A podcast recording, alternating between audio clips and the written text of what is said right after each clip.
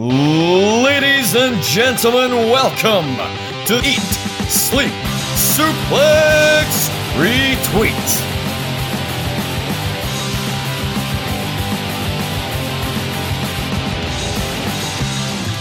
Welcome once again, folks, to ESSR Central here on Eat, Sleep, Suplex, Retweet. My name's Ross McLeod, your host as always, because apparently I don't have a life of my own.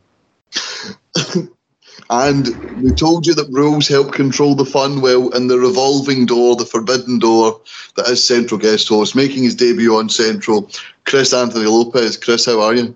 Yo, man, I'm doing great. Uh, thank you for inviting me on the pod, man. I'm so happy to be here. Talk some wrestling. Feel like I haven't done it in a minute, but you know what? Let's get it. I'm happy to be here. Well, let's talk about it in between finding out who stole my prized egg, which obviously leads us to Survivor Series, the biggest party of the Thanksgiving. I'm sure that's what they call it. Um, yeah, I guess. A show that started very, very well and then sort of nosedived off the cliff, I felt, at, at certain parts dude. Oh my god, are we are we just gonna just any anything from Survivor Series? Because I I I kind of didn't like this show like at all. Well, what, what did you dislike the the most? Then say go right in. Uh, the I mean, if I'm being honest, my first time on on ESSR, I was talking about brand warfare for Survivor mm-hmm. Series, and I didn't know how passionate I was about it until we were talking about it. And this show is the epitome of why I hate it. Because who cares? They didn't care. So why should we? We have folks walking out on matches. We had disqualification finishes. Like what what I, I, I don't I don't I don't understand the entire brand warfare thing of it. The build sucked to this show. If your name wasn't Becky or Charlotte, the build sucked. And this show didn't there are a few people that benefited from this show. And I think it was it may have been just the uh, Team Raw for the women's Survivor Series match, and that was it. But uh, it's just so frustrating. It's so frustrating watching these matches and t- and being told, "Oh, it's about brand warfare. Who's better, Raw or SmackDown?" and they pull some garbage like this. I, am not a fan. I, I didn't like the show. Besides Charlotte Flair, and they made Bianca look great, I guess, but at, at what cost? You know? I yeah. Well, the SmackDown Women's Division did not look great. Um, I tell you that much. But you said if you were Becky or you were Sasha, you didn't. Uh, sorry, Becky or Charlotte, you didn't really benefit. Um, I'm just going to get this bit out of the way. If you were Dwayne the Rock Johnson, you benefited greatly for this um, from this film. So just a wee a wee backstory for people that don't understand. I wouldn't have known what was going on had I not seen the film a week earlier. Um, Red Notice, starring Ryan Reynolds, Gal, Gal Gadot, and Dwayne the Rock Johnson. Uh, the whole plot is that there's a third Cleopatra golden egg that no one has ever found, and if someone can find all three and get it to this Egyptian millionaire, then you know all, all the riches in the world. And they've essentially signed a deal to promote Red Notice by doing this thing, despite never actually mentioning Red Notice. It's the egg from the film. That was all Vince said. He at no time mentioned what rock film, Race from Witch Mountain, Tooth Fairy. Like, there was an Easter Bunny in Tooth Fairy. I'd like that noted. Someone could have. um, they essentially it was part of the deal and they knew the rock was going to be there then they realized the rock wouldn't be there but then by then it was too late well then surely you put assurances in the contract hey you know what see if we can't get the biggest wrestler ever could we maybe have deadpool or wonder woman show up at our show and make it i don't know a nice little substitute get some main no let's just have this egg uh, the egg gets stole austin theory returned it it turns out he wanted a he, he wanted a a selfie with it, and it was just completely stupid. Um, we also had The Rock's 25th anniversary 25 man battle royal, brought to you by Pizza Hut. Omos won to the shock of no one. Um, yeah, this.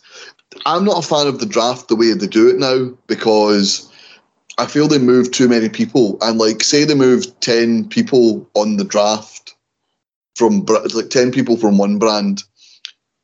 Like back when ECW was about, it was maybe a seven-three split. So it wasn't just all, oh, hey, these guys from SmackDown, uh, Raw, they're now all on SmackDown. But that's all it is now. I see. Do you remember the draft lottery from 2005? Oh, oh yes, yes. Right. I think that next summer, or say, say the pay per view after WrestleMania, for five weeks. The first week there's one pick. You know, the first four weeks there's sorry, first three weeks there's one pick each. On the fourth week you get two picks, and essentially what it is is you have a male pick, a female pick, a tag team pick, a pick from NXT, and a wild card pick. Okay, so th- this could be your opportunity to draft back the person that was stolen week one. You know what I mean? Right. Like you have a wild card pick, and it means that every year five people move from Raw and five people move to SmackDown, and that is enough. I feel to shake things up a wee bit and add a wee bit of freshness. So, and then at Survivor Series, have stakes. Winning brand gets 30 in the Rumble. Winning brand gets a free draft pick. Winning brand, I don't know, gets first pick in the draft lottery the next year. You know what I mean? Just there's no stakes to this brand warfare, and it very rarely makes sense. It made sense in 05 when it was the, the A show, B show sort of thing. It Right. made sense in 2016 when they hadn't had it in a while. And you had folk like Jericho and Kevin Owens telling people, oh, there was a reason you were drafted to SmackDown. You know, like saying to Dean Ambrose, there's a reason two of the Shield are on Raw and one's on SmackDown, and it's because they're bigger stars than you, you know, stuff like that. Mhm. It makes sense then, but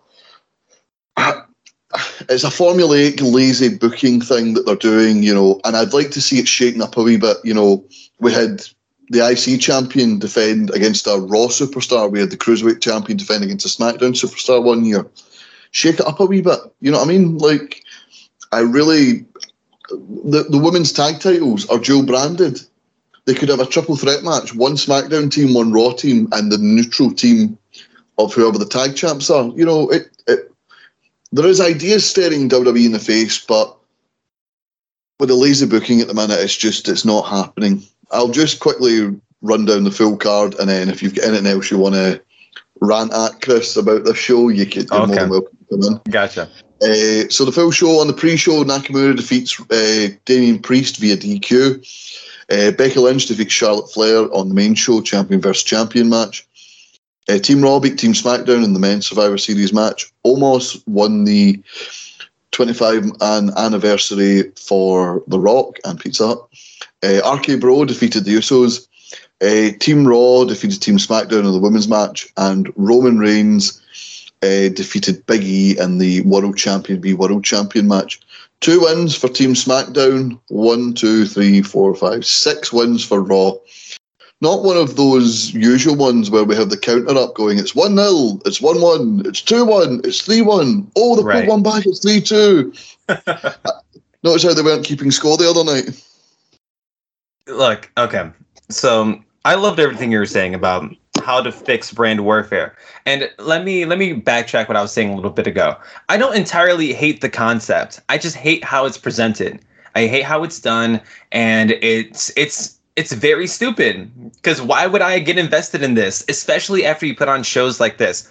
What what'd you say the final score was? 6 to 2, 5 to 2 Raw? Like wh- why would I care? This is- 6 this 2 is- SmackDown. Eh, sorry. 6 2 Raw. On one of SmackDown's wins came on the pre show. Right. And, and that's exactly what I'm saying. First of all, why is that match even on the pre show? Because that makes it so important. And then secondly, you make it so heavy handed towards Raw. Now that's the worst kept secret in the entire world. That Raw is the A show in WWE's eyes, no matter how much Fox or the fans like to tell you it's SmackDown. But uh, it's so it's so infuriating, and I and I hate the fact that it's still like this after however so many years since they brought back the draft. But the biggest thing that irked me about the entire show was the main event. I understand why you have Roman Big E there. Totally. I 100% get it. To me, Becky Charlotte should have main evented, especially knowing what kind of match they would have. that would make the rest of the card like quibble and uh, just at the thought of following that. But this was your chance to have Roman lose. This was your chance. If you're gonna have any chance or anyone on the any roster beat Roman anytime soon, it should have been Big E and it should have been him at Survivor Series. Not only would this have made Big E look like a damn superstar, but you don't have to take the title off of Roman in the process. And I- it, it seems it seems like it makes sense, but they had Roman definitively beat him clean, and I didn't like that. Yeah. Um, fun fact: uh, the four out of the four out of the six years we've done the brand warfare, um, there's been a Universal versus WWE champion. The Universal champion is four and zero. Brock Lesnar. Brock Lesnar won twice against AJ Styles and Daniel Bryan Mhm. uh, as Raw's Universal Champion. Roman Reigns won as the Universal Champion against Raw's WWE Champion Drew McIntyre last year and Yeah. Big E this year. Um, so the WWE and the WWE title. This is the first time in a champion versus champion match that the, the WWE champion has not been changed in the lead up to the match, because before we had Jinder Mahal lose to Right. AJ, we had Daniel Bryan beat AJ, we had Drew beat Randy Orton. Big E is the first champion to make it from the start to the end of the Survivor Series build. You're right, he was the one. For that alone, he should have been the one to end it. But I, I I've said on the show, I think Big E's winning the Rumble. I think Big E is a star just now, but he's a mega star if he wins the Rumble. And you know, you can even have at that um, day one pay per view, you know, Roman embarrassed by the loss to you know Big E. Have him cost Big E the match the same way Ronda Rousey cost Charlotte and Becky the title all those years ago. Like, Right. do the exact same th- here. Even just have the Usos run out, and then when the Usos get back to the top of the ramp, Roman's there smiling. Right. what I mean? Like It that's that's all of Roman's matches have been too. The Usos have gotten involved and he has not won necessarily clean. But Big E is like and I love Big E. I love him so much. And maybe this is why I'm so upset about it. But damn it. this is so infuriating. Like I get why you have Roman go over. I totally understand. I love the new Roman Reigns, but it's getting old really fast. Who else is on the roster left for Roman to trample? I know they want The Rock. I know they want Brock, but damn it. What we're running out of options. And Roman, Roman, I saw this fun fact. I think it was on Reddit or Twitter, some one of those. And it said that Big E has lost, I believe, five matches to the bloodline since he won the WWE title. Roman's lost two matches in two years. Well, there you go. See, there's, and and that's So- the thing. Like, Like what the hell? you could e- you could even put it down to like like see if they ever made reference to that you could have Big E turn around and go I'm a fighting guy some you win some you lose whereas and make reference to the fact that Roman's never wrestling but they, they don't do that. So then that just becomes even more annoying. Um, ugh.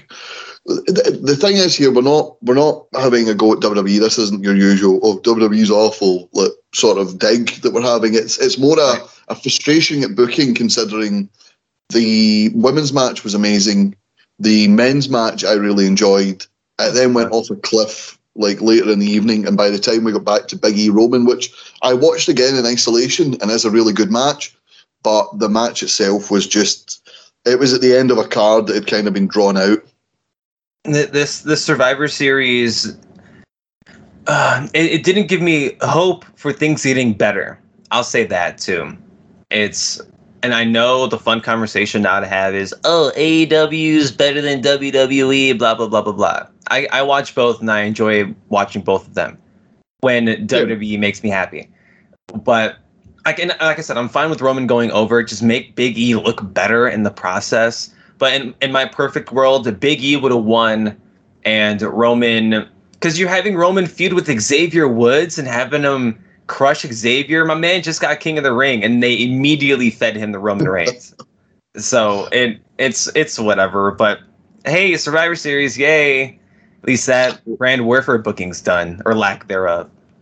So I, I messaged my cousin David. My cousin. So my first ever wrestling show, just for a wee peek behind the curtain, was in Centre eighty one. It was a local uh, leisure centre, a sort of rec room thing where you could play indoor soccer or tennis or badminton. I went to see local promotion Source uh, and a show with 80 people. Nice. Um, David's first show ever was Survivor Series at the Barclays Arena. So, wow. yeah, bit of a contrast there. David lives in New York. Not that I hate him. Uh, anyway, so it said, I asked him uh, any insight you could give me as to what it was like at the pay per view. How did the fans react to The Rock not being there? And how did the Red Notice stuff go down? He went, So there was some crazy Rocky chants after each movie clip they played, but nobody booed when he never came out. Uh, there was a nine year old kid near me after a This Is Awesome chant be- belted out, This is scary. I found that pretty funny. he also said, there was a big "We Want Lesnar" chant after the uh, the clip with Paul Heyman. Okay. Uh, he went, I was so sure The Rock was going to come out. I video called my wife. He went, weirdly enough, a lot of fuck John Cena, Cena rocks chants. Um, and he said there was a really good bit in the RK Bro match. Randy was out for ages. Uh, someone san- ch- started a Randy sleeping chant, which eventually the entire place was doing. And when he got back on his feet, there was a huge pop. Even all Orton acknowledges it and stuck his arm up. Look, all right, fair enough. So that's the insight to what it's like to go to a Survivor Series.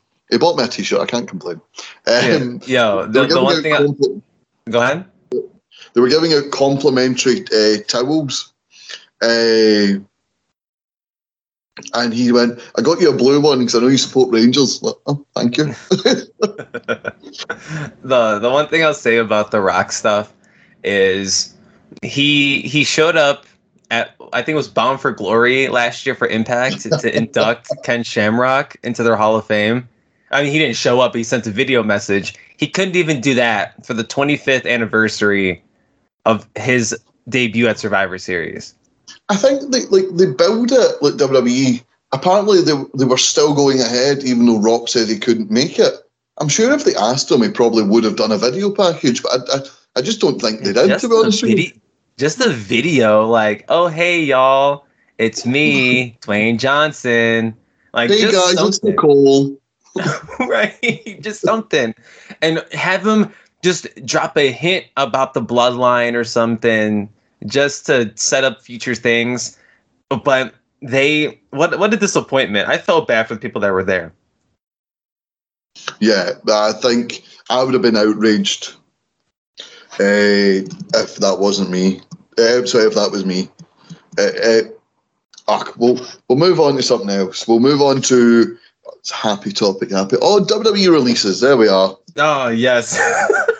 Um, the latest round of WWE releases uh, Ashante Adonis and Isaiah Swerve Scott and Top Dollar of Hit Row, Gone, Tegan Nox, Shane Thorne, John Morrison, Jaxson Ryker, and Drake Maverick once again sacked by WWE. Um, let's get into Hit Row. Apparently, pardon me, Top Dollar was seen as the top guy.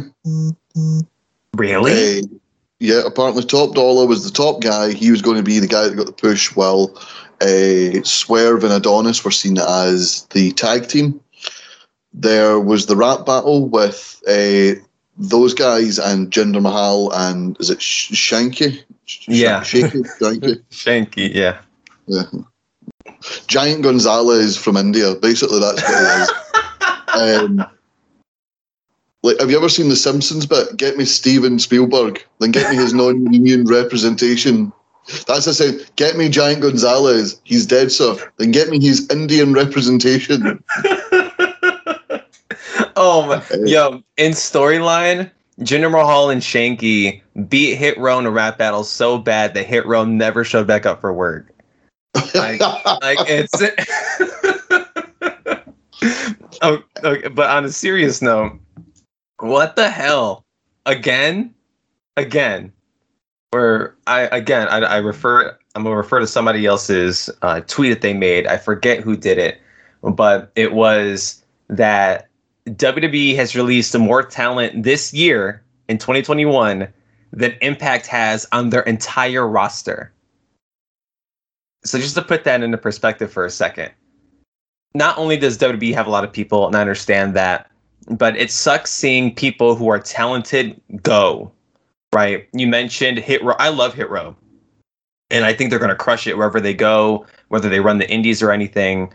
Um, I love John Morrison. What the hell was that run? What? What he? What? What was his gimmick? Uh, he was like the moist guy. That that was his gimmick for a minute. And Tegan Nox. I I I I don't I I don't get it. Like you have all these stars, right? And Drake Maverick getting the boot again. You're you're kidding me. But you have all this talent that was on TV pretty frequently. At least John Morrison was, and hit row, and then they're mm-hmm. gone within like just at the drop of a hat. And just because news goes by so quickly, we like folks forget. But damn it, I'm still not over Tyler Breeze getting released months ago. Let alone John Morrison or Hit Row or Tegan Nox. I mean, Jaxson Ryker can go suck one, but everybody else I feel bad for. Yeah, so um the the the point I was going to make about Hit Row was apparently it was a diss track that was apparently it got him a bit of heat. Apparently, um, they said some things that was apparently a cultural appropriation about uh, Jinder and Shanky. He responded, "Well, hold on, they're doing. They wanted a rap battle. They're rapping. That's my culture. Why is that not appropriation there?" So he then he then deleted it and then put on Twitter hey, just so you know, I found theirs funny as hell and they found ours funny as hell. We ran everything by each other. Um, but essentially, all that round them, Top Dollar was seen as the star. So essentially, Isaiah and Ashante got the shaft there, basically. Um, Jaxson Ryker, I don't know what his gimmick was meant to be. He, he was the forgotten son, and then they forgot that, and then he was Elias's heavy, and then he was the heel and a heel versus heel feud that no one cared about, and then yeah, yeah Tegan Nox. Tegan Nox is um is very unlucky with injuries, um, and when those keep happening, you know the writings. On. It's the same in any sport, any pro basketball player, football or soccer player. Sometimes you're at a place where you're just you know, hampered by injuries, and then you go elsewhere, and people are like, "Oh, why couldn't they do that for us?" Well, they were injured; it's nobody's fault. Um, Shane Thorne had sort of came at the end of his run. Drake Maverick. The interesting thing I found about him was his um, his video package that John Cena retweeted. Oh, it was so good. It was so good. I yeah. I, I love that video so much. He, he basically reintroduced himself as Rockstar Spud, was it? And then like Cena uh, retweeted it and basically said, "Here's a young man who's using everything, uh, everything he can. Uh, a very, a very interesting watch." Yeah, that's a big rub from John Cena, especially for a guy like he comments on wrestling from time to time, but to go out of his way, or whoever runs his Twitter account to go out of their way to retweet that with some pretty pretty like you know nice words about Drake Maverick or Rockstar Spud now again. Yeah, that was that was sick, and that's what got the video to my attention when the Cena account retweeted it. And that's the thing; it's mm-hmm. such an unexpected thing. He usually just posts like "live, laugh, love." Right. right. right. And then we get the oh hey here's a here's a young man who's actually very good at what he does. Go support him and he'll be fine. Yeah. Like it was it was so it was so weird, but cool. It was very cool of him to do it. So I'm just looking up our next story here. Um, unfortunately, Kenny Omega is injured. Uh, he's been beat up for the past year or so. I think they knew. Um, I think they knew the writing was on the wall, and unfortunately, he's had to um, to vacate the AAA Mega Championship. However, there will be a multi-man match uh, for the AAA Mega Championship at. I'm trying to remember the name of the show here. Seeing Kenny, go ahead.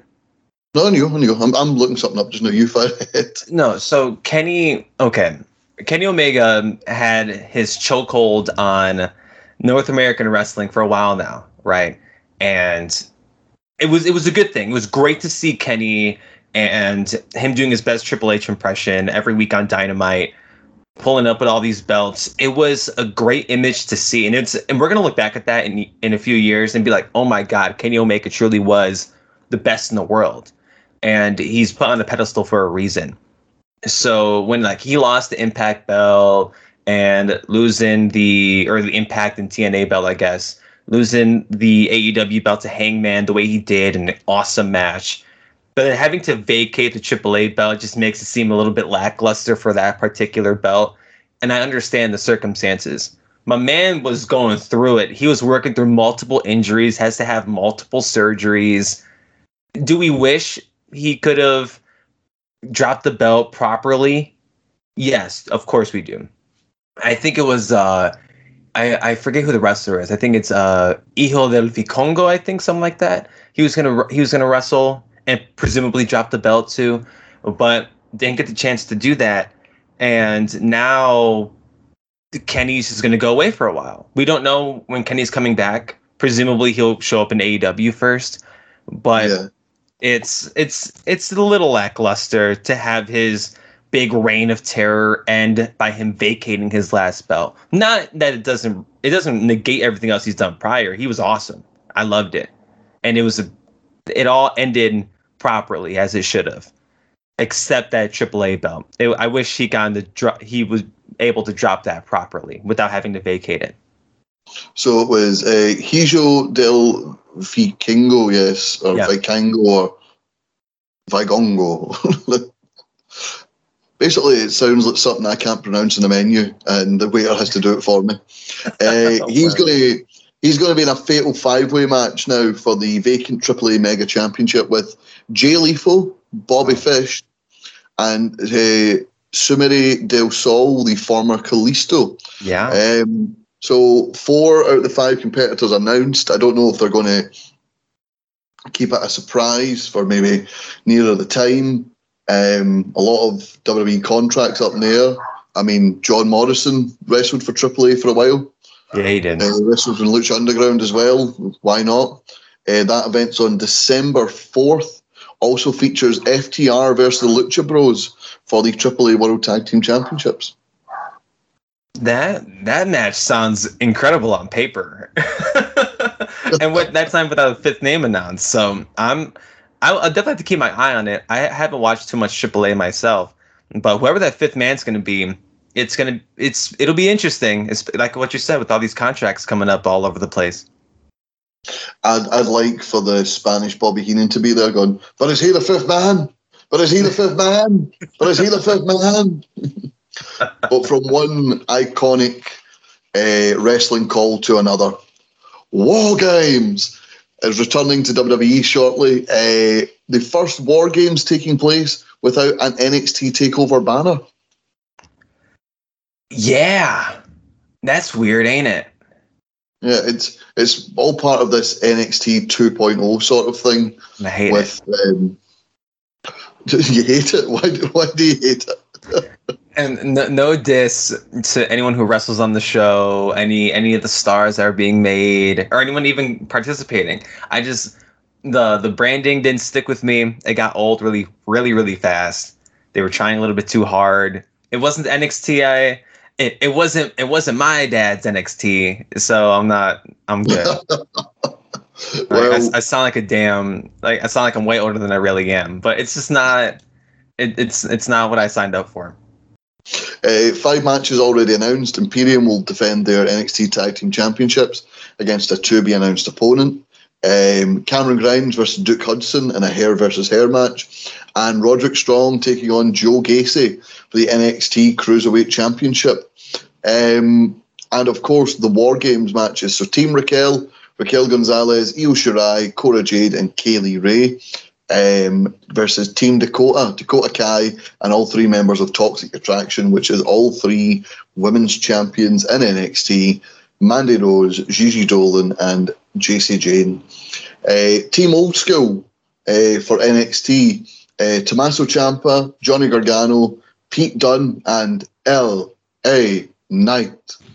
Taking on the new school of Bron Breakker, Carmelo Hayes, Tony D'Angelo, and Grayson Waller. Um, I love that Johnny Gargano gets a War Games match. Yep. I love that Tommaso Ciampa is leading the charge as NXT champion. But maybe you shouldn't have released so many people and you wouldn't have to put LA Knight, who's been around for what? Two two years as old school. Hey, he's he's old by wrestling standards, I guess. So he's gonna be with the old school team. I mean, you could have put Dexter Lumis in this because he's teamed with Johnny Gargano. I he's thought been he in NXT was. longer than LA Knight.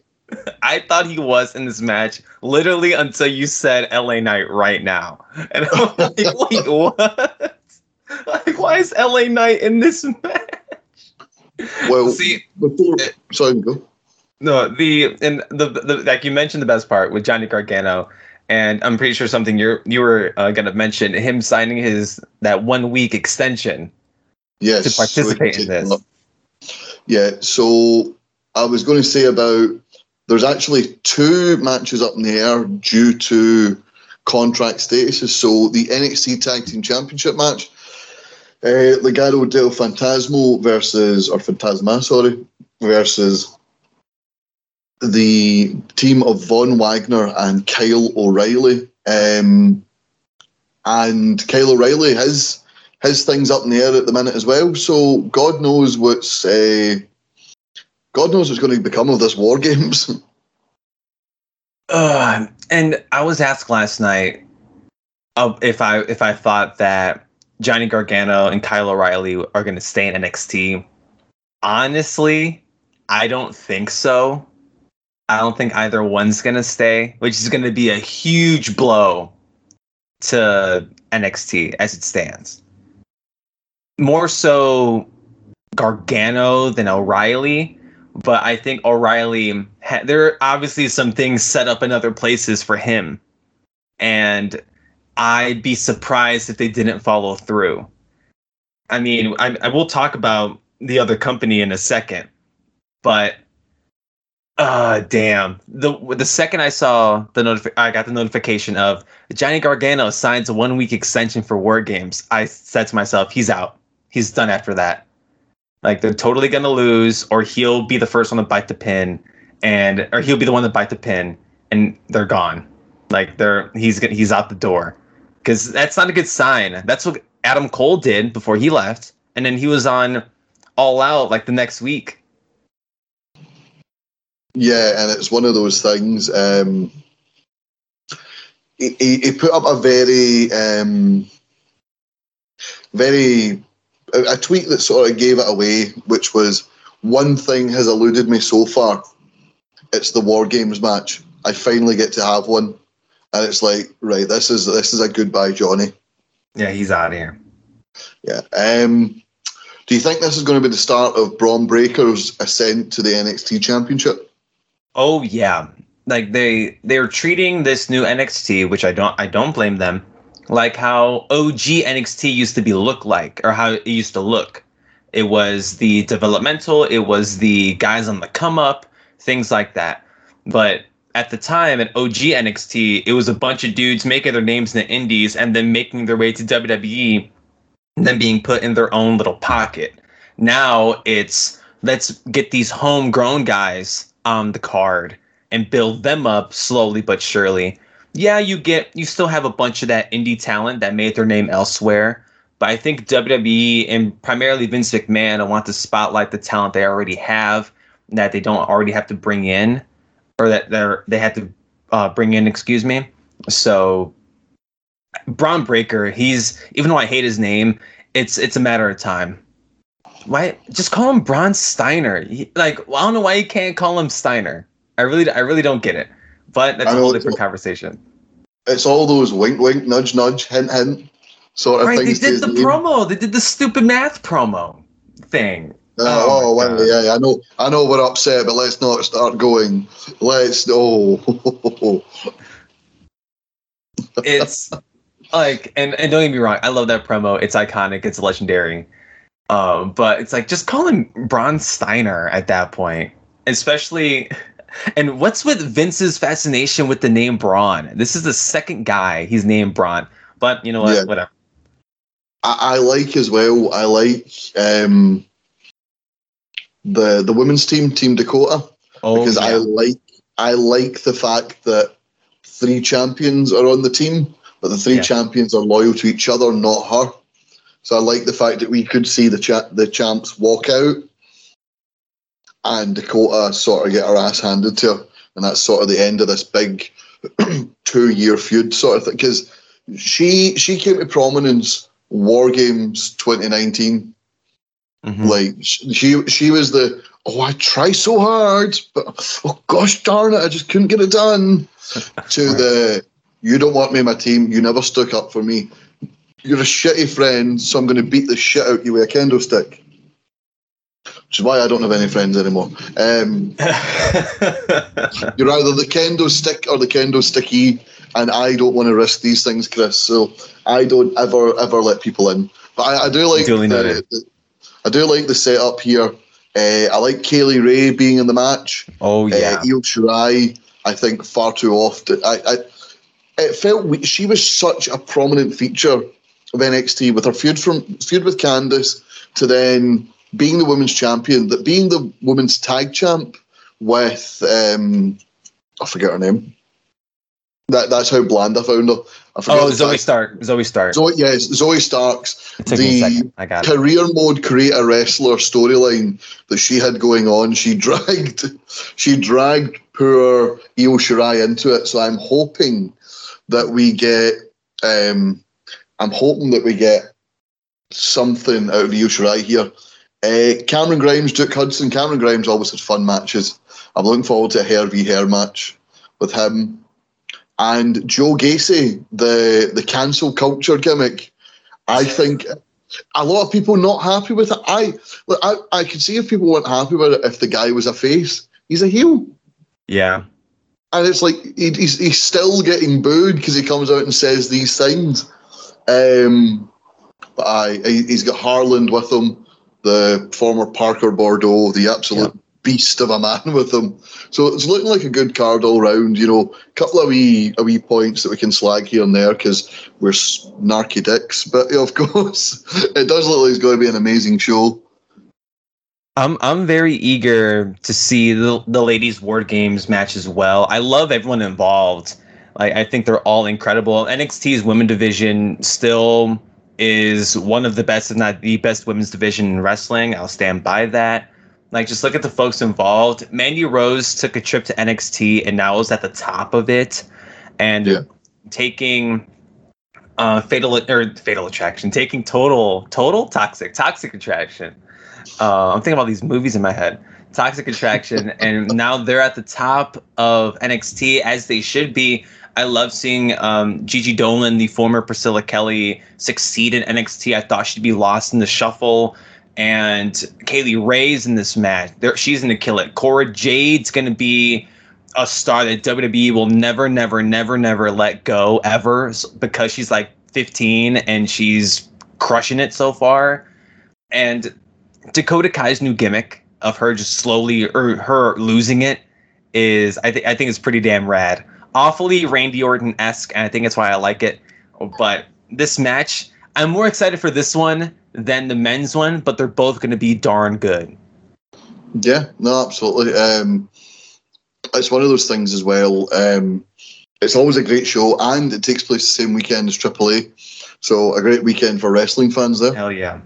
Um, just a couple of quick stories just before we get into uh, Dynamite, which you were actually at last night, so you can give us a first-hand account of that. Yep. Uh, Ric Flair's refuses refusing to return to WWE with Nick Khan still there, crushing the hopes and dreams of all five Ric Flair fans who want to see him back in the ring. uh, there's been a Triple H sighting. Uh, local local Bigfoot watchers accidentally spotted Triple H at the new WWE headquarters, um, where they are breaking ground currently. It's the first sighting of Triple H since his uh, emergency heart um, surgery that he had to have uh, a few months ago. Uh, and Kiera Hogan is saying she's feeling lost in the shuffle in AEW. This is an interesting one because you, AEW has probably a bigger roster than WWE, but you never really hear people say they feel lost or, or caught up in the shuffle. First person to really say there's not a lot going on there for me. The the WWE stuff. So Ric Flair, he I'm surprised he hasn't popped up on Dynamite yet, especially with Tully and Arn over there and his um his son-in-law or to be son-in-law over there with Andrade it's this says this is just adding to the whole Nick Khan narrative and how Nick Khan's like the worst apparently. Um, from what everyone says, I'm not there, so I don't know, but I hear everyone talking shit about him, so I guess there's some validity to that. Triple H, it's cool seeing Triple H like up and at him again. I was I was freaked out, I was spooked, and how folks were talking about him with that whole uh, cardiac surgery that he had. Um, I'm glad he's up and at him. Granted, it was like a leaked TikTok video of him at the new HQ with Vince and a bunch of other folks. Uh, but it's cool seeing Triple H there nonetheless.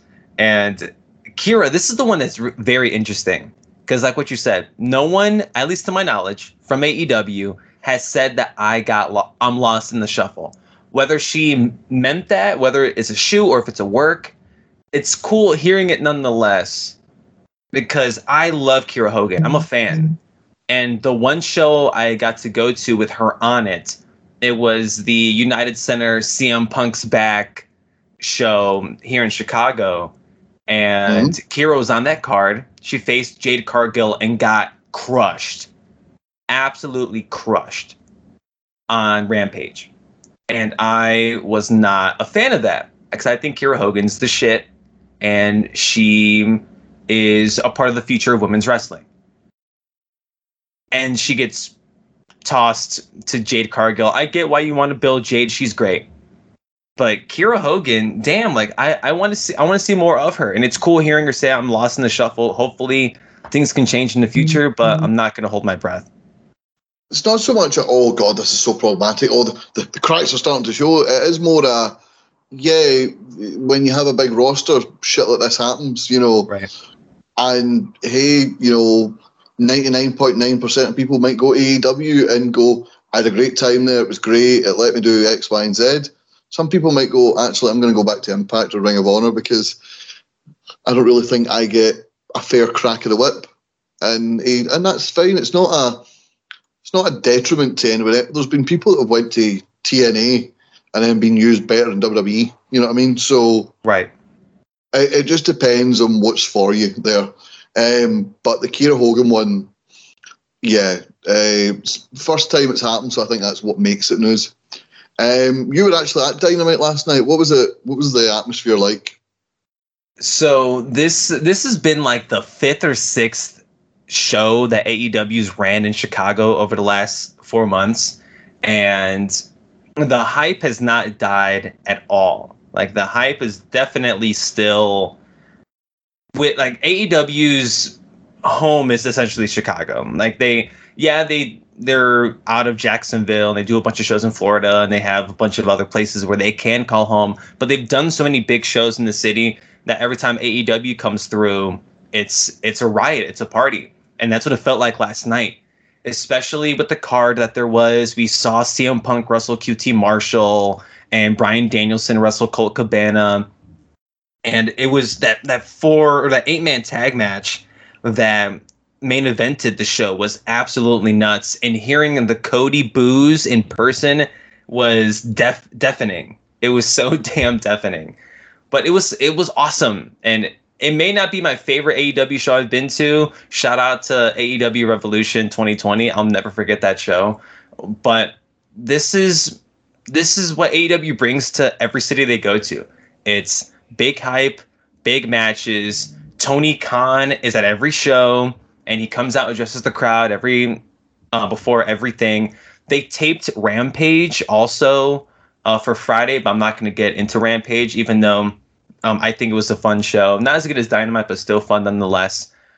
But Dynamite as a whole, it was awesome seeing CM Punk lead the show. That MJF promo, like just just hearing the two of them go at one another and hearing the less famous Miz line, which getting a Miz chant in AEW, that that I don't know if that's ever happened before in the couple years that AEW's been rocking, but being a part of a Miz chant in All Elite Wrestling was kind of surreal.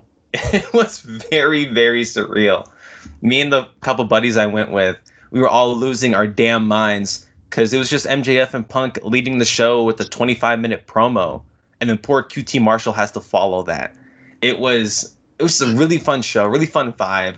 A lot of big names. AEW feels like it's a big show every week, and that's one of its biggest qualities, to be honest. Yeah, it feels like people aren't on every week, and when they are, it makes a special. Whereas to Raw and SmackDown's detriment, they tend to open with the same two to three people every week. Yeah.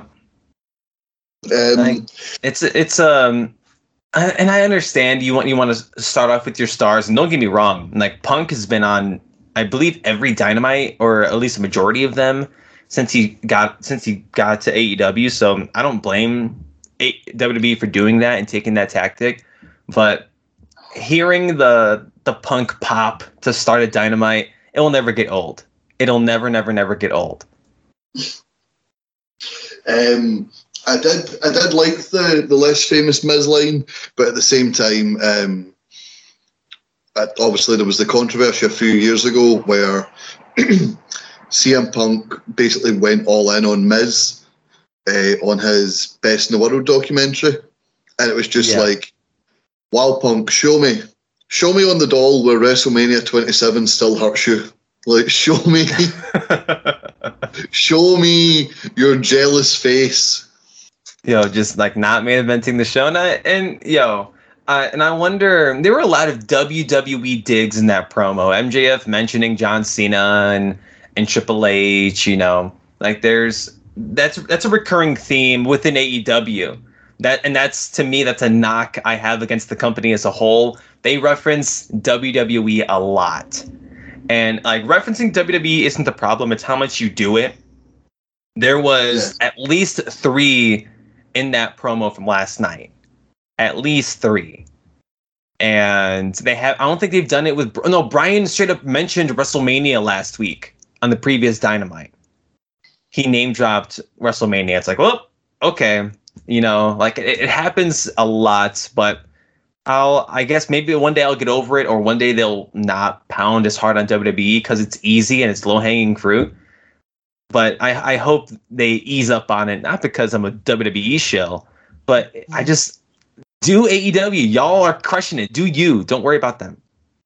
Yeah, I think as well. Uh, one I hate is always when Tony Khan comes out and goes, "Yeah, see this? It's bigger than this, or it's as big as that," and it's like, no, it's it's not. It's it's not. It's like what we're in an era of wrestling where it's not as big as it used to be. Let's let's be honest. Like mm-hmm. there's more wrestling now, but WWE and WCW were the the big heavy hitters, and ECW was big for what it was, but it'd probably be the biggest thing going today. You know what I mean? I think. Right. Right. And it's it's when they go, oh yeah. So like it, it was like the Outsiders debuting. It's like, well, no, because like people still thought they were with WWE. Like Dave Meltzer didn't spoil it two hours before the show.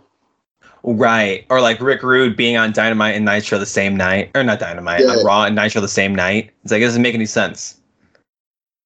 Yeah, and it's um it's one of those ones I, I, they crush it. The the TV, the on-screen stuff crushes it every week. Like yep. every time I watch an AEW pay per view, I feel like I'm entertained. I feel like I, I mentioned this tweet quite a lot, and I, I, can never remember who sent it, and I do apologise if it was you or whoever you are listening out there. But it was essentially it was talking about how AEW sometimes ends feuds early But the one strength that has is that you know who the distinctive winner is.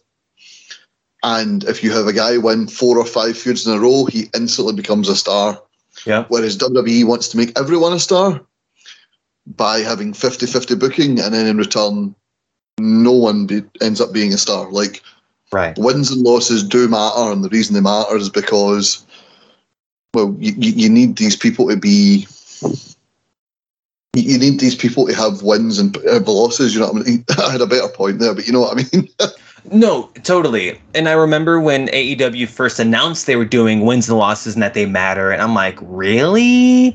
And maybe because the only wrestling I had primarily watched in my life had been WWE. And I'm like, why would they keep track of wins and losses? Like, it doesn't make any sense. And yeah, sometimes it gets a little blurry, or you have to start feeding some people to Darby Allin on Dark so you can get some wins. But it's it's it's a push and pull. A double edged sword. But I think AEW's done a decent job of properly booking talent and getting people title matches when they deserve one. Like, for example, the acclaimed wrestling, the Lucha Bros, a few weeks ago or a month ago, however long it was. The acclaimed had a bunch of wins. All right, number one contenders. They lose. All right, back down to five. So it, ma- it makes sense. And I, I appreciate that they do that. Will we get to the point where it gets a little much one day? Maybe, especially with how many people are on the roster. But you're trying to build up Bryan Danielson, feeding. Apparently, we're feeding him the Dark Order now. Uh, CM Punk, he's running through all these, all these guys he's never wrestled before. Inevitably, going to wrestle MJF, and we'll see how that goes when we get there. But AEW, for as much as I it's like the markiest of mark, mark, mark, mark, mark. You know what I mean? Like it's all the it's all the smarky fans that go to these shows. I'm one of them, and I love going to them, but it can be a little much. And I hope one day it doesn't get to be too much. And because that, that's their biggest knock is that I think they they almost appease the fans too much or they, they they the fans drive the narrative and one day that might bite them in the ass Yeah, absolutely. No, I absolutely agree there. Um, one thing I will say, like uh, that, I really, really, really enjoy about uh, Dynamite, and I said they mention like, oh, you, it's like the attitude era here, and I hate Tony Khan for doing that. Well, I'm just going to be an utter hypocrite because I'm a wrestling fan, and what else would I be? right I'm going to mention uh, Monday Night Raw in the 90s. And they had like a roster that would compete on Jakked and Heat and Metal. And then they had their their lower card, and then they had their mid card, and then they had upper mid card, and then they had the stars. They had Austin. I'm not including Rock in this because he wasn't quite there yet, but they had Austin Kane, Taker, uh, Mankind they were the stars at that time. And I, I do like that AEW does do that. So if you do need someone like a Darby Allin to like, all right, we need to get you a couple of quick wins. Right, cool. Just put him on dark one week, elevation the next, rampage the next, and sooner rather than later, he's right back up the card. You know what I mean? Yeah. And it, it's a thing to keep people strong. Like for a while, like in WWE, there was a storyline for a while. Zack Ryder was on Superstars every week, but never on Raw, and he Yeah. was winning every week. And you know, I- just I think WWE's lost that with their secondary shows, and it is something I really enjoy about AEW. Uh, speaking of which, AEW is going to hold their first ever special on TNT Saturday, January eighth. A Battle of the Belts. Um, I know Cody Rhodes loves his old WCW uh, names and sort of stuff like that. So hmm I think this is basically just a clash of champions. Are we maybe going to have, pardon me, I was about to say the North American champion, the TNT champion, uh, taking on uh, the world champion, and then maybe like the TBS champion taking on the women's world champion. Think there could be some fun things to do. We know these guys have relationships with other companies. We could do multiple tag versus tag champ matches. I think that could be quite cool as well. oh yeah yeah i know aew they they love working with the nwas triple a's the impacts so we may see a lot of those belts uh, make their way to TNT. Plus, it'd be a night. I, this may be like a nice little send off from TNT to TBS because Yeah. I believe they will be on TBS by this point. So it'll be a nice reminder to TNT viewers hey, we're on TBS now. Come watch us on TBS, same day, same time, just on a different network.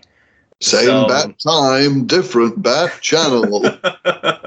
right. This is like you have, uh, and plus you get to introduce a bunch of different folks from different companies and like the top guys from different companies into, um, like the into the mainstream, having them wrestle on TBS or TNT in this case. Hopefully they don't look bad and these matches are awesome. But yeah, we'll see how a battle of the belts goes. Like you said, like a night of champions, clash of champions esque type of show on TV, on free TV, as you like to call it. I'm down. I'm totally game for it. This sounds like a lot of fun. Yeah, it sounds like a fun thing. Um, from something new to something older coming to an end, um, Scotty Too Hotty has left the WWE after nearly 30 years with the company. Um, Scotty had been working as a coach in WWE, uh, in NXT, sorry. Um, he had appeared on a couple of legend shows. He'd appeared actually at an NXT takeover take on the Ascensions as part of Too Cool. Um, something in his statement, he said, I would leave if I felt I was ever doing this just for the paycheck, and that's how I feel just now. Um, we, we talked about WWE's morale not being great. Um, when a guy quits after 30 years and says, Look, I was doing this for the paycheck, it doesn't put the company in a great light. Right.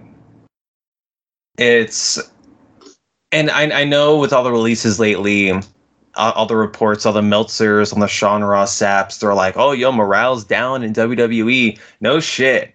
Like all these people's friends are getting fired because of but because of budget reasons, right? And Scotty Hotty being there for as long as he has and leaving WWE like that and and he was honest he was real transparent in a little statement he put out and i respect him for it now the big question is what happens next do we see scotty too hotty pop up somewhere else and i know we just got to talking about aew and aew loves picking up those them legends tony khan loves him loves hiring the people he watched on tv when he was a kid he love he loves doing that so, do we see Scotty Hotty pop up somewhere else? Maybe AEW, Impact, maybe working as a producer behind the scenes, doing developmental for somebody. Who the hell knows? But Scotty Hotty, what a run! I forgot he was there for a while until I read up he was doing NXT stuff. So that's that's not a good sign for WWE that he felt like he was doing it for the paycheck. So we'll see what happens over the next few months. I'm expecting a lot of changes going into next year. Shit, they're doing Saturday pay per views next year. So changes are coming. Someone from y'all. the UK, you have no idea how delighted that makes me. I bet, man. I bet. I'm trying to go to the Royal Rumble in St. Louis. I'm trying. I'm trying, but we'll see. Um, so just I've got the statement here. It says, "Today I've asked for my release from the World Wrestling Entertainment. Thirty years ago today, I stepped into a WWE ring for the first time. I have lived my dream 100 times over. Some of my most special memories will always be from the last five years working with NXT. The black and gold brand was something special. Was something special." He says, very uh, poignant wording, and I'm proud to have been a small part of that. I always promised myself that I would never be part of something solely for the paycheck, and that was where I was heading. I told myself that I would walk away if I ever got to that point, so that's what I've chosen to do. Coaching and producing the stars of NXT will always be the highlight of my life. I love you all, all more than you'll ever know. And then it's so the thing I'm reading here, folded hands emoji in brackets. that's that's a nice wee statement, and you know it's um, it's a shame that someone does get to that stage with a job, but I suppose it might not just be WWE, it might just be life in general. That tends to happen. Right.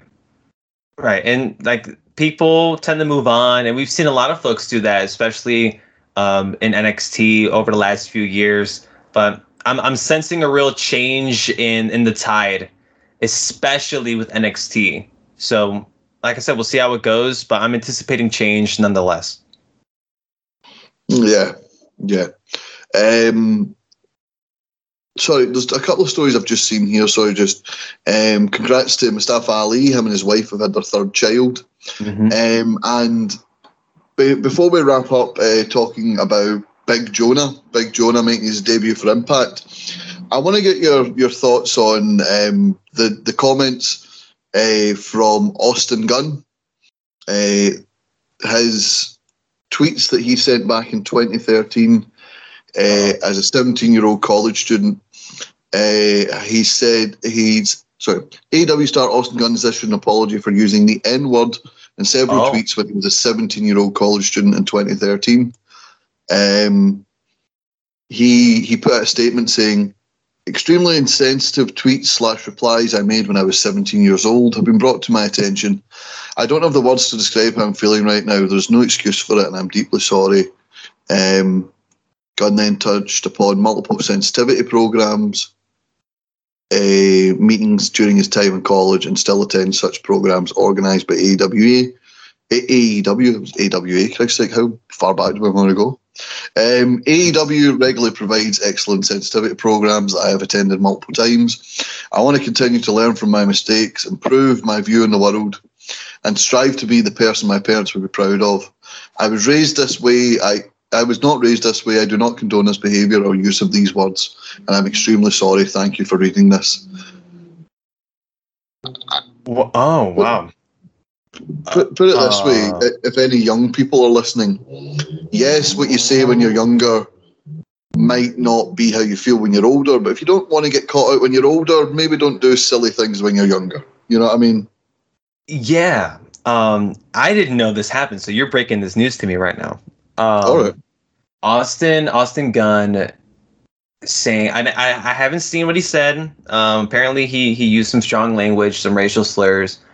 Um, yes, when he was 17, this was eight years ago. Um, I don't know Austin Gunn, and I I, I know folks are very quick to um, to drag somebody for things they've done in the past. Don't get me Mhm. wrong; like I've been a part of that, and that's that's something that um, that we see a lot nowadays, especially within wrestling over the last few years. But if it, it depends on how he, to me, it's it's uh, how he's grown as a person since then. If he still acts like this, then yeah, let's condemn him. Um, I don't. I'm not saying he should be fired uh, for from his job, but he there, there's some thing, there's some things that don't slide, and that's not one of them. And I don't like the excuse of I was a kid, I was 17. At 17, you're an adult. You know, at least like from how I was raised, from the culture I was a part of. At 17, you're considered an adult, so you should be you know, like you shouldn't be, you know, like don't don't act like because this was X amount of time ago that it was okay then, and that just Yeah. because people found out, it's a bad thing. You didn't think it was bad then when you said it, and just because now folks are uh, figuring out what you said, now it's not okay. That I don't like. That I'm not a fan of. And he seems like he owned up to what he said. I appreciate that, but let's change some stuff going forward. Not he shouldn't lose his job, in my opinion. But I don't want to. I, I and I like I said, I don't know Austin Gunn, but he needs to pump the brakes, and hopefully within AEW, which they've done a good job of that, of keeping their wrestlers accountable for their actions, past or present. And let's. I, I hope that he learned from it, and that he learns from this whole experience, if he already hasn't. Yeah, I think as well. Um, sometimes I think we're a bit too quick to drag people, as you said, and then sometimes people are a bit too quick to defend people. That too. Of oh well, it was X amount of years ago, or oh it was only. Let's maybe find a happy middle ground where we go, right, cool. You shouldn't lose your entire livelihood because of a couple of tweets, but maybe explain to us why you posted those tweets. You know what I mean? Like, and Yeah. maybe keep people keep people accountable, but at the same time, let's not, you know, j- jump on a bandwagon if it you know pops up. And yo, and I know the the um, like as a black man, I know I my opinion may differ from other black people in regards to this, but um, it I, I just hope that he hasn't said it since. I'm I'm and I'm I'm optimistic. It's my wishful thinking, and maybe it'll bite me in the ass if anything else comes out about this. But from what I know, from what Ross just said to me right now, I I, I just I just hope he does better. That's all. That's all I can ask out of somebody. Yeah, no, that that's absolutely true. Um, Big Jonah debuts in TNA. Someone out of Impact Wrestling. Someone I think is going to be an absolute star for the company. Oh yeah, oh yeah. He's in, he's gonna crush it. I I was shocked they released him. Granted, in hindsight, not that shocked with who's been released since. But Bronson Reed now Jonah, he he's gonna be killer. Impact knows what they're doing when they get these ex WWE guys. I love what they've done with Cardona and uh, William or Will Morrissey or W Morrissey, I should say. But I, I he's gonna crush it. I can't wait to see what he does. Something that I think someone like Carmelo Hayes should be worried about. Uh, three out of the last four uni- uh, North American champions are no longer with WWE. No, gosh, I. Oh, that that's a bummer. I don't. I think he'll be all right, but that's it's not a good sign.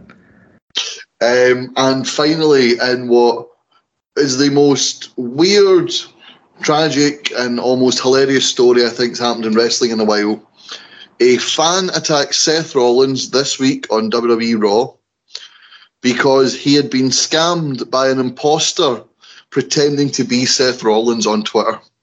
Was that his reasoning? Yes, his reasoning Oh was my god. uh, uh, Eliza Spencer is the na- uh, name of the attacker.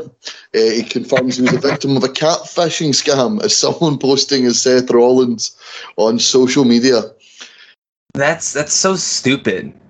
I I know the last two instances that WWE had, or uh, let me rephrase, the last two incidents that WWE had with fans jumping the barricade happened at Barclays, and a funny thing, I don't know if this if this was on TV or not last night at Dynamite. Um, FTR got in the mic and they were like, "I dare, we dare anyone to get into this ring right now. We dare you to do it." Because the last time, before the Seth Rollins incident, um, FTR is the one that beat the hell out of that one dude for tackling Bret Hart at the Hall of Fame. Yeah. So this is that's very weird. The dude obviously had malicious intent, and it's not just one of those typical folks that jumps the barricade just for shits and giggles. I this felt weird. Yeah, it was funny at first. I'm like, this is gross, and I don't know the next time WWE runs Barclays, but this that's a weird instance where both of them happened at the Barclays Center. So let's so something something's got to change about that. Whether no more shows at Barclays or better security at these shows. Come on, y'all. We we got to do better. Don't jump the barricade at wrestling shows. Come on. My plan was to help Finn Balor. I'm a fan. I like his aura and attitude. I like everything about his charisma. I like everything about him. I jumped from where I was sitting at. I ran and speared Seth Rollins. so essentially, he should. He said I should have handled my business like a man and asked to speak to Seth Rollins. Oh I yeah, think it's you safe definitely to would have gotten say that I'm not- conversation. I'm not going to get any low hanging fruit here. I think it's safe to say this fella's been a tad gullible and has been. Um, he is. He was uh, blocked by Becky Lynch on social media. He's one of those But I- guys. he- yeah, he um, he. I need to activate my Google account as I can't get in touch with Becky. So will you get me that in a few min? I have a reward for you. And so he seemed to have scammed the guy out of a hundred. He got he gets scammed out of hundreds of dollars for this catfish. Um, That's ah, it's so gross. I hate this. I hate everything. I'm, I didn't know he said all that, and I hate everything about it. Yeah, I, I think that, I think this is one. It's going to go down in the in a, a sport that's already weird enough. This is going to go down in the annals of history. Oh yeah. Oh yes, one hundred percent. But anyway, I think we'll wrap it up there. We've had we had a script to follow, and then we realised how much we'd missed out on the bloody script. So no worries, man. No worries. I, I was ha- I'm happy that you that you uh, that you guys invited me to be a part of this. I'm happy to be here, and this is fun. Thank you, Ross. Thank you very much, and thank you very much for doing it on Thanksgiving. means nothing to me, who just had a microwavable McMuffin and a mini roll. But to you, I mean, you get you get big food plans today. Yes, yes. This is the second we get we get done with this. I'm I'm in the car headed to eat way more food than I should. Um, so that that's my plan for my Thursday. well, enjoy your Thanksgiving. Enjoy Thanksgiving if you're celebrating it wherever you are. Enjoy Thursday if you're not American. and hopefully you've enjoyed this show and you can enjoy other shows our back catalogue at Suplex Retweet. Previews, reviews, interviews, and all the news. That's Eat Sleep Suplex Retweet. Sorry, at Suplex Retweet on Twitter. Oh, Jesus Christ. Eat Sleep Suplex Retweet. I'm um, falling on my words. You know what this is? This is you talking about your Thanksgiving feast. I'm slabbering into the mouth now. And I can't do my thing. at Suplex Retweet is our Twitter, Facebook, Instagram, YouTube you name it, we're on it handle. Eat, sleep, suplex, retweet is where I said, and I'm going to try this without drowning in my own saliva. News, reviews, previews, and interviews. There we go. and you can find us on iTunes, Anchor, Spotify, and all good Android podcasting sites. I'm away to the shop to buy a cheap microwavable macaroni and pretend it'll be as good as whatever Chris is having. We'll see you soon. bye bye.